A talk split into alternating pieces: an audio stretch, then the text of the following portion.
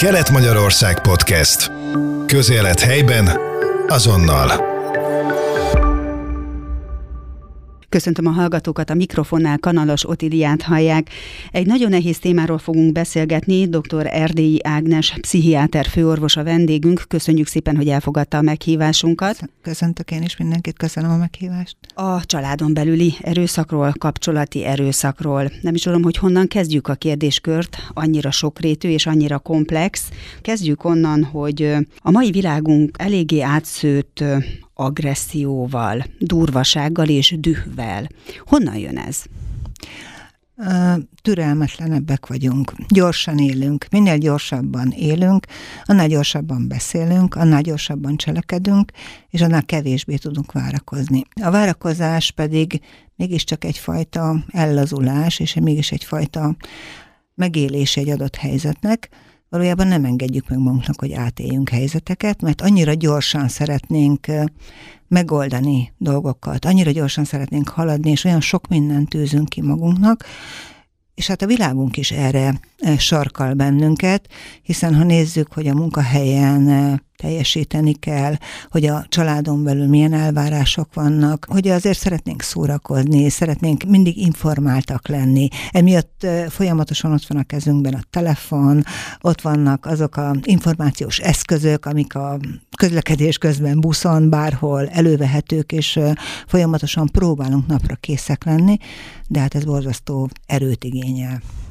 És ez hogyan vezet el odáig, hogy feszültség halmozódik föl bennünk? Mert hogy folyamatosan frusztráltak vagyunk, hiszen mindig ott van a fejünkben a lista, még mit kell megtenni, még mi mindent terveztem ebbe a napba, és minél inkább sürgetem magam, és minél több dolog van, annál inkább megélhetem azt, hogy talán kevés az idő, talán be vagyok szorítva valamibe, és amikor be vagyok szorítva valamibe, akkor az egy kellemetlenség érzéssel jár, ebből megjelenhet a dű. Illetve azáltal, azzal, hogy én szeretném a napi eh, tervemet megvalósítani, vagy eh, szeretnék megfelelni önmagamnak, a főnökömnek, a családomnak, a környezetemnek, ezáltal mindig azt élem meg, hogy teszem a dolgom, de mások esetleg engem akadályoznak. Hát ilyen egyszerű dolog, hogy nem megy elég gyorsan előttem az autó, pedig én már két perc múlva szeretnék megérkezni valahová, hogy nem tudom, a sorban kell állni a pénztárban a bolti bevásárlásnál, valójában ketten vannak előttem, és a kiszámolom, akkor fél percet várok, de valójában az a fél perc is borzasztó hosszúnak tűnik. Egymással sem vagyunk megértőek, hiszen ha mindenki siet, és mindenki feszültebb, akkor elhangzanak rossz mondatok, vagy elhangzanak feszültebb szavak, vagy esetleg nem is biztos, hogy mindig nyomdafestéket tűrő szavak, vagy hát ha már itt tartunk, akkor talán a nyomdafesték is már fellazult. Amit régebben tényleg nem tört a nyomdafesték, az ma már megjelenik az írott és a főleg a nem írott médiában. Tehát használunk olyan, olyan szavakat a hétköznapi életben, kötőszóként, amik azért régebben durvaságnak, vagy tapintatlanságnak, vagy szitokszónak minősültek, ma pedig már talán a gyakori használatuk, mintha az élüket elvenné, de valójában nem is biztos, hogy elveszi az élüket, hiszen valamilyen fajta rezgést a másikban, aki kapja ezeket a jelzőket, ezeket a lekicsinlő, vagy akár hangsúlyában megjelenő leminősítő dolgokat, ott van benne a feszültség, és ha feszültség van, akkor arra valamit lépni kell, és nagyon kevesek képesek arra, hogy asszertíven oldják meg a problémákat, többnyire kétféle módon oldják meg az emberek, vagy agresszíven támadóan fellép, hogy na miért szólsz be, vagy hagyjál már békén, vagy valamilyen fajta visszajelzés jön, vagy pedig visszahúzódik, mint egy kis nyuszika, de belül ott forrong a dű, és lehet, hogy mire hazamér, addigra a gyerek fogja megkapni a, az ő indulatából azt a negatív visszajelzést, amit esetleg a boltban a mögötte álló, vagy az előtte állótól kapott. Tehát akkor szavakból indulnak a konfliktusok? Hát azt gondolom, hogy a szavakkal kommunikálunk leggyakrabban, azon túl persze másféle módon is, de a szavak azok, amik, amik nagyon erőteljesen tudnak ütni, és nagyon erősen visznek át érzelmeket és indulatokat is, hiszen azok a szavak valamilyen kontextusban hangzanak el, valamilyen mimikával kísértek, valamilyen fajta helyzetben jelennek meg, és hát azért jó, hogyha az agresszió csak verbálisan nyilvánul meg, mert elég nagy baj lenne, hogy ott tartanánk, mint ősemberkorban az ember, amikor a bunkó döntött el, hogy ki a erősebb, és kinek van igazadott, nem tudom, két barlang szomszéd között. Ezt azért kérdezem, mert hogy ugye rengeteg olyan hír, és ha már a hírekről beszéltünk, olvasható mindenhol, ami arról szól, hogy két ember nem tudta feloldani az egymás közötti konfliktust, és tragédiába fulladt halálba fulladt. Ez lehet párkapcsolati probléma, lehet családon belüli probléma, és hát ugye majd arról is beszélünk, hogy mindennek megvan az oka, és mindennek áll valami a hátterében, de hogy ha még a stresszlevezetésünk és a feszültséglevezetésünk sem jó, akkor a konfliktus megoldó képességünk végképp nem.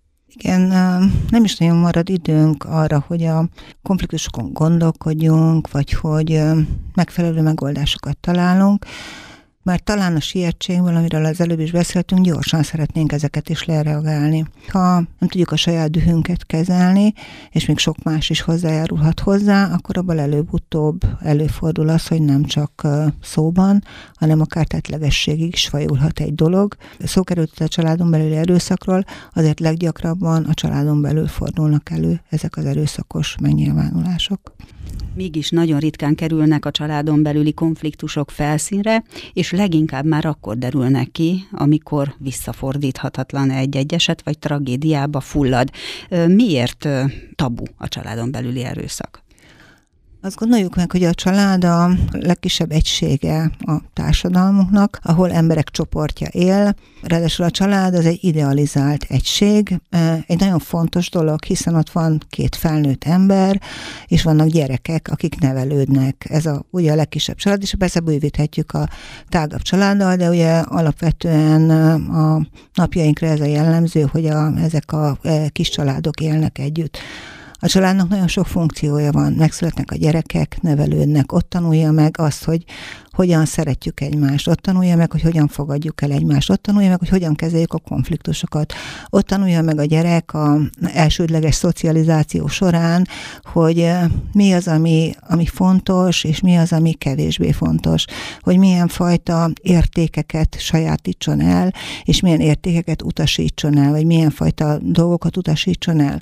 És a családnak eh, a nagyon-nagyon eh, fontos funkciója a biztonság, a bizalom, és az, azt, hogy a gyereknek azt is meg kell tanulnia egy jól működő családon belül, hogy hibázhat, tévedhet, lehet valami baj, de ezt a családon belül meg tudják oldani, mert szeretik, mert megtanítják, hogy adott helyzetben máskor hogyan oldjon meg, akár egy rosszul megoldott feladatot, hogy hogyan hozzon olyan döntést, ami jobb döntés lesz, mint amit akkor hozott.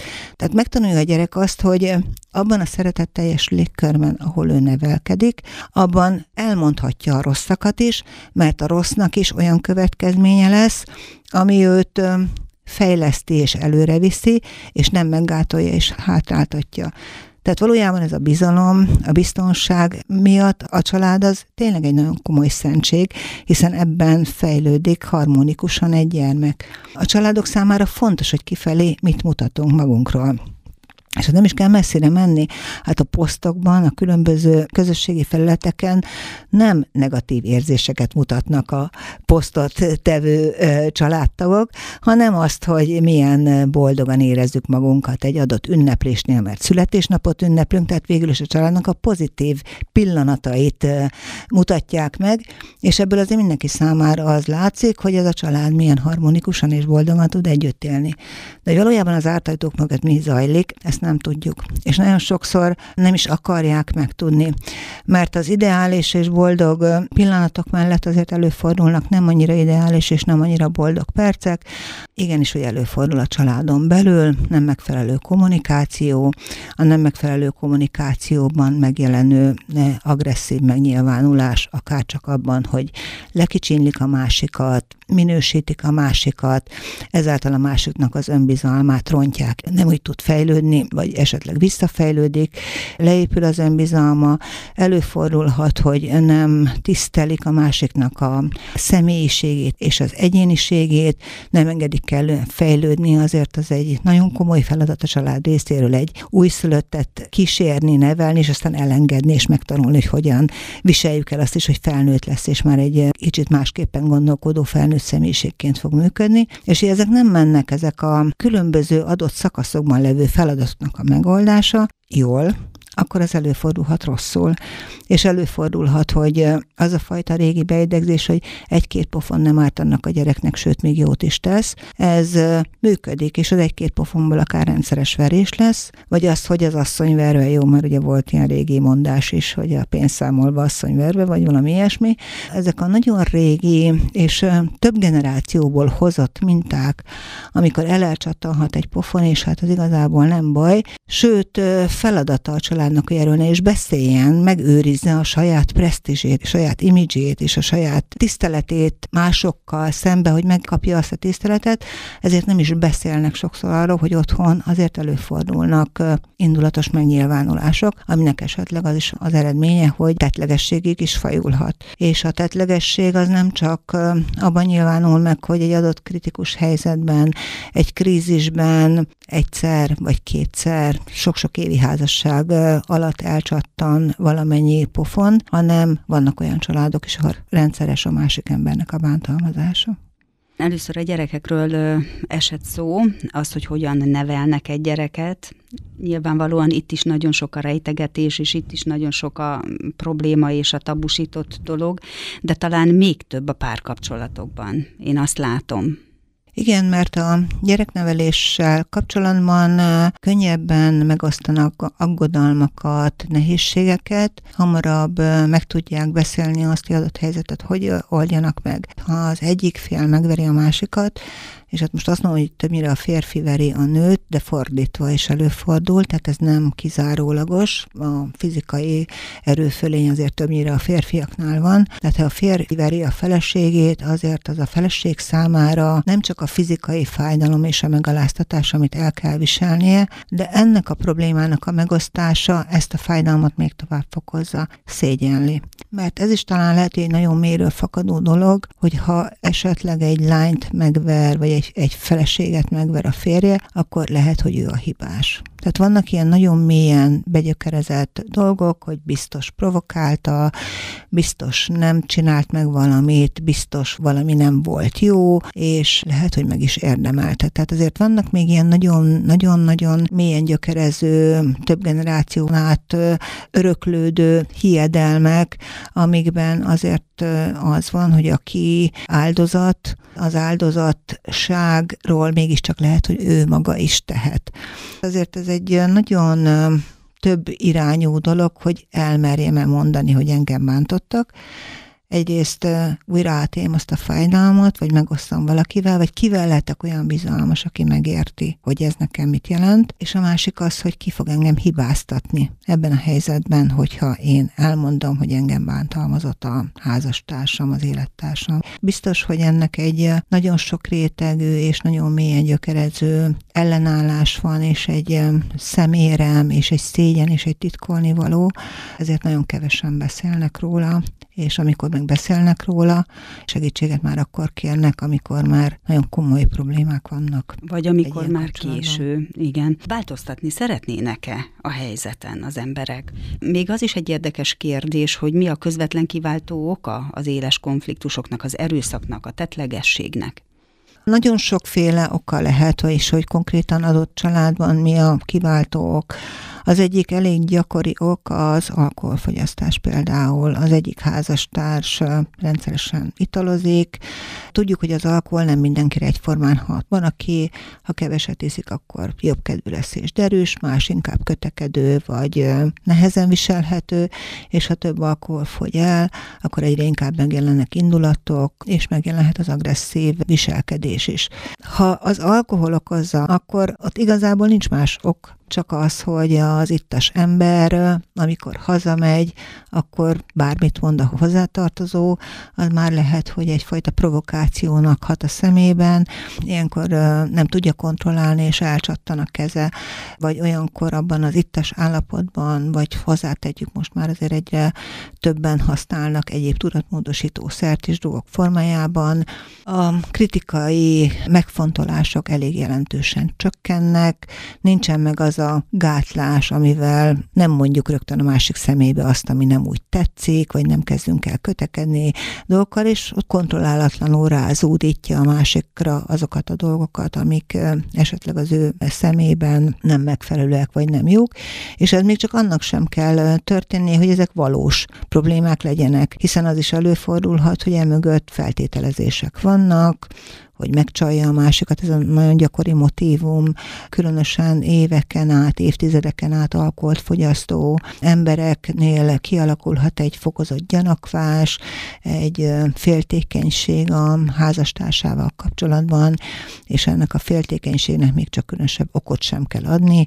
Ez a féltékenység ilyen esetekben rázódulhat a társra, és tetlegességig is fajulhat. Egy másik érdekes kiváltó oka lehet a konfliktusoknak, és akkor arról most így direkt nem beszéltünk, hogy a konfliktusok milyen szociális közegben történnek, mert ugye a szociális háttér és közeg is meghatározhatja egy párkapcsolat, egy házasság és egy család életének a minőségét.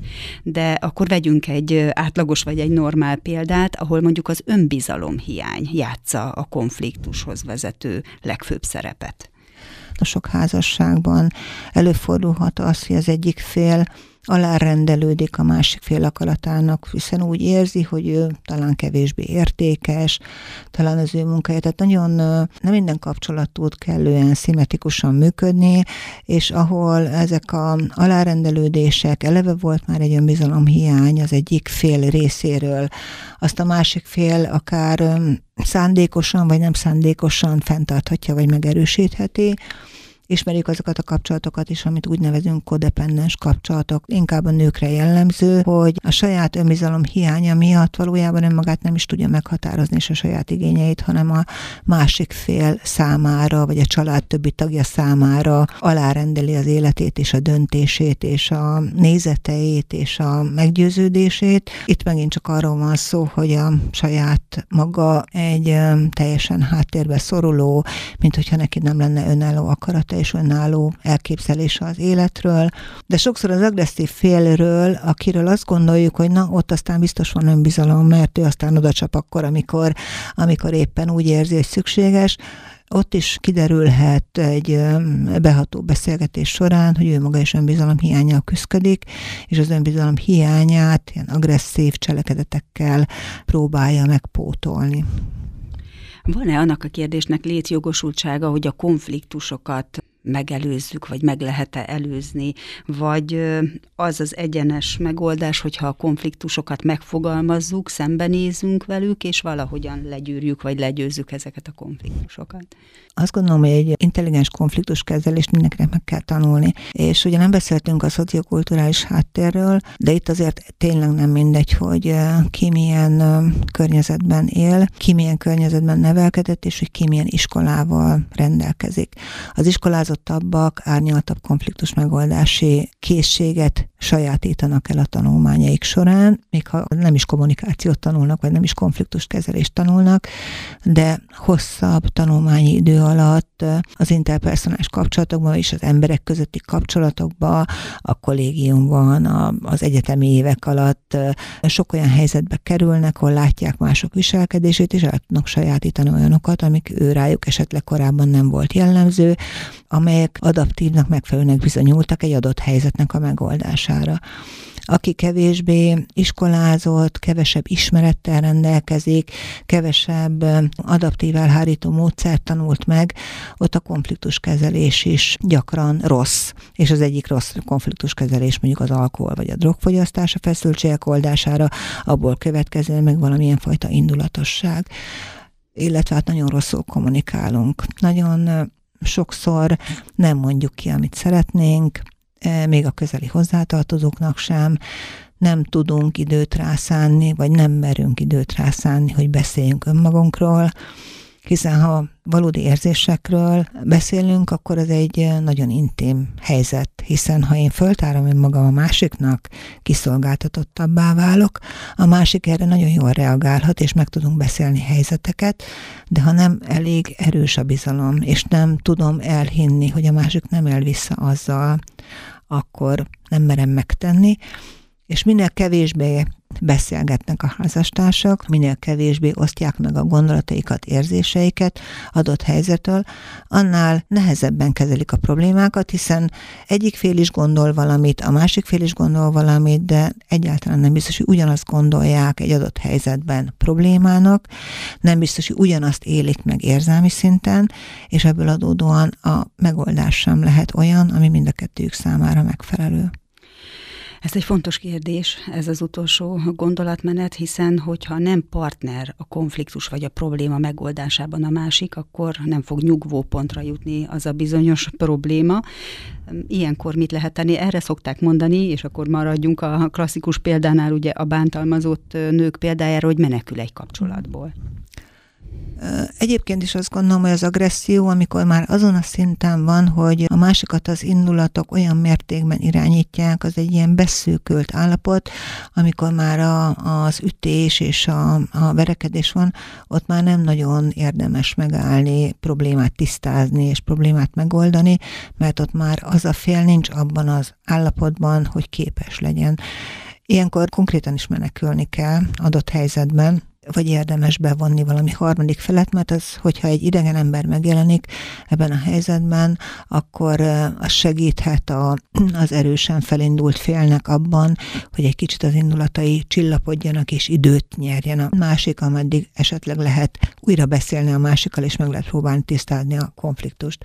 Ott a rendszeres a, a verés, és ott, ahol nem nagyon tud tájékozódási pontot találni a másik fél, hogy mikor mi történik, akkor tényleg az életét sokszor úgy tudja megmenteni, hogyha elmegy, vagy akár elviszi a gyereket is adott helyzetben, helyzetből, vagy pedig hogyha nem is minden alkalommal el kell menekülni, akkor is hosszú távon végig kell gondolni azt, hogy hogyan lehet ezt így továbbvinni, és mit lehet megoldani ebben a házasságban.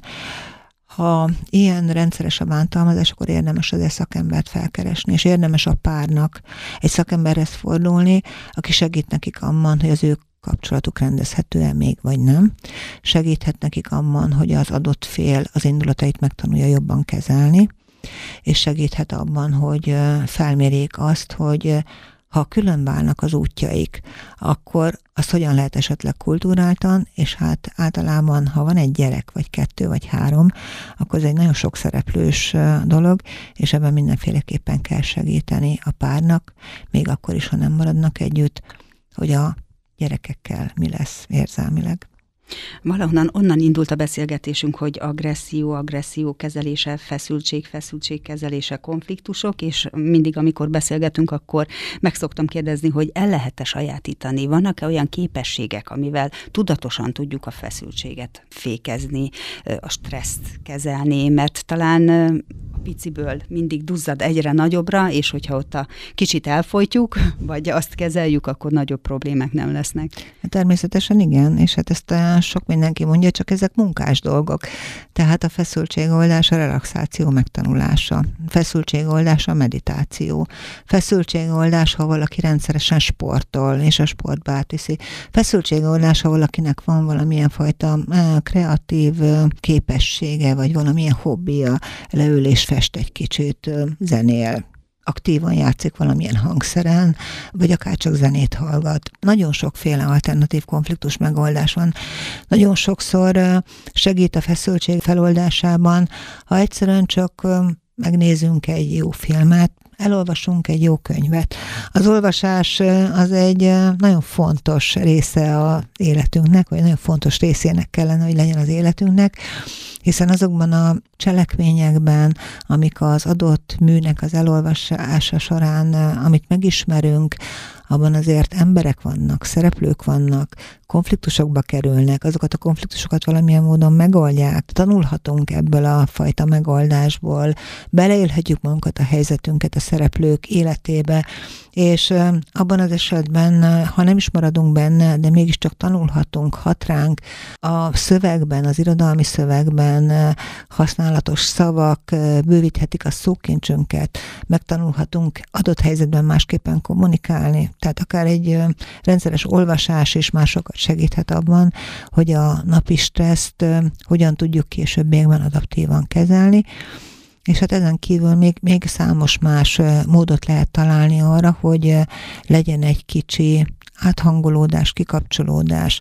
Sokszor szoktuk mondani, hogy a leges, legegyszerűbb az például, ha valaki megtető, hogy ne autóval járjon a munkahelyére és hogyha mondjuk egy kilométerrel lakik a lakása és a munkahely között, akkor az az egy kilométer, amíg hazagyalogol, az pontosan elegendő ahhoz, hogy a munkahelyén levő stresszt szépen lassan ott az úton, és mire hazaér, áthangolódjon a családnak a aktuális életére, élményére, az estének a mindennapjára és a tevékenységére, és ezáltal már sokat tettünk a stresszkezelésért. Erdély Jágnes pszichiáter főorvossal beszélgetünk. Köszönjük szépen, hogy elfogadta a meghívásunkat. Köszönöm szépen. Kelet-Magyarország Podcast. Közélet helyben, azonnal.